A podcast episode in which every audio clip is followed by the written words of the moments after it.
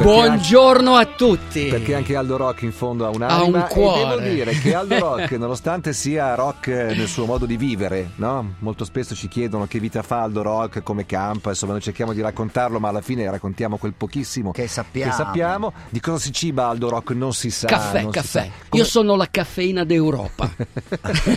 Sai la citazione che dice, la, la- la definizione che dava Marinetti di se stesso. Urca, il Sì, futurista? Il futurista, perché quel periodo lì era un periodo molto calmo. Allora lui diceva: Io bisogna cambiare tutto, bisogna pensare al futuro. Io sono la E caffeina vedi, d'Europa. qui c'è que- quella parte di destra che brulica in Eh beh, certo, il futurismo, insomma. Il futurismo. So-. Sì, era un futurismo molto pessimista, adesso poi chiudiamo la parentesi, Sì. perché il futuro disegnato dai futuristi era sempre cupo, i colori erano sempre scuri, nero, grigio, marrone. Sì, anche no? perché comunque quel periodo lì. Non quel sempre, Vale? quel- no, Aspetta quel- che arriva ah, l'insegnante Sì, sì, sì. Professoressa, dell'arte, professoressa, eh? buongiorno, non sempre, buongiorno. Sempre. Dacci un segno di Eh, speranza. eh sì, assolutamente, loro erano avanguardisti, erano veramente per il progresso, quindi era Quello tutto sì, un certo, tripudio di... Però sì, è vero, avevano dei toni scuri. eh. Bosche, no? Io Sì, mi ricordo sì, da sì, ragazzino. Facevo le medie, facevo la raccolta dei francobolli, che era una cosa che si usava quando ero piccolo. certo. Che cazzo ridete? E c'era una, una serie di francobolli che erano dedicati al futurismo ed erano tutti di una tristezza infinita, Scuri. con questi colori scuri. Ma, ma ti do, Sì, ti do la definizione Mi piaceva storica soltanto. Boccioni, ma non per quello che faceva, per il nome. Il, Boccioni. Boccioni. Il periodo, il periodo era tra le due guerre, però i veri storici dicono che in effetti il periodo di transizione non c'è stato, è una sola guerra, la prima e la seconda, perché il Con periodo la è seconda ha regolato i conti della prima. Sì, in, in pratica è stato così e quindi anche loro rispecchiavano questo tempo, un tempo cupo. Un tempo cupo. Ma uomo. noi Però siamo questo, qui. Stavo facendo No- appunto una premessa. Ad Aldo Rocchi il Natale piace. Mi piace, mi piace perché il Natale eh, ha un significato. Beh, intanto rispecchia questa tradizione pagana.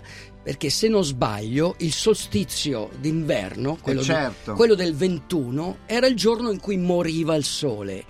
Quindi festeggiavano dopo tre giorni il sole che nasceva. Ok. Quindi il sole che nasceva poi è stata ripresa dalla tradizione cristiana, diventava il Gesù bambino che nasce. Quindi in pratica c'è tutta la storia dell'umanità, c'è la nostra Però la storia. parola chiave in quello che hai detto è bambino. comunque. Il bambino, Adesso al di là dell'aspetto bambi- il bambino è religioso. no? il bambino è fondamentale perché eh, secondo me eh, finché c'è un bambino in casa che crede a Babbo Natale il mondo eh, è bello. Puoi dire È la chiaro. cosa bellissima che ha detto tuo figlio a proposito di Babbo Natale delle renne? Sì, ieri Lo sera. stesso che viene vessato dalla madre preso a schiaffi se non Ah, mangia la cioccolata. No, non se non vai, se non si decide. Allora, Eh, la vuoi sta cioccolata o no? Questa è la frase che ho riportato.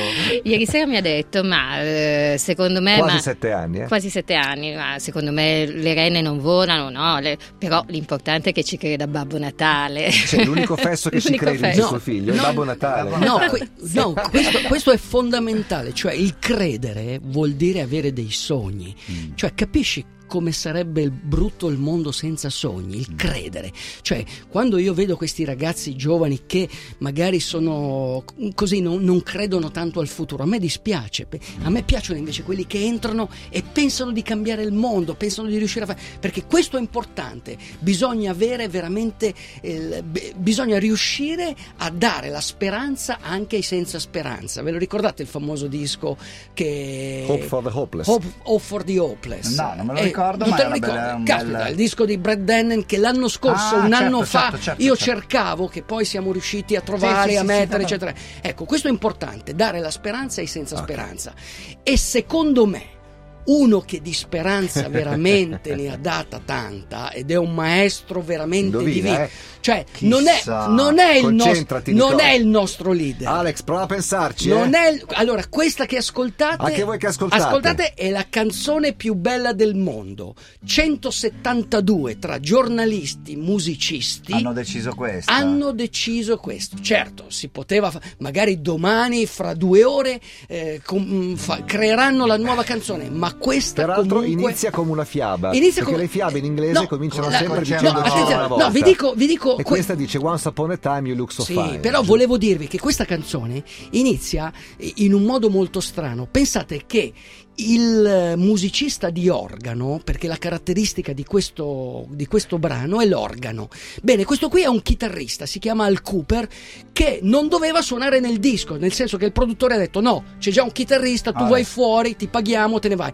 Appena il produttore è uscito dallo studio di Ha registrazione, suonato lo stesso. lui si è infilato all'organo e siccome non sapeva, era un chitarrista, non sapeva, non sapeva fare bene le note, Sì. voi sentirete quest'organo che arriva un secondo dopo. Ecco, questa è la caratteristica di questa canzone che gli ha dato il suo fascino, gli ha dato veramente il meglio che si può fare nella musica. Questo non è un leader, questo è il nostro maestro, questo è il nostro poeta, questo è Bob Dylan. Once upon a time you look so fine. Once upon a time you dressed so fine.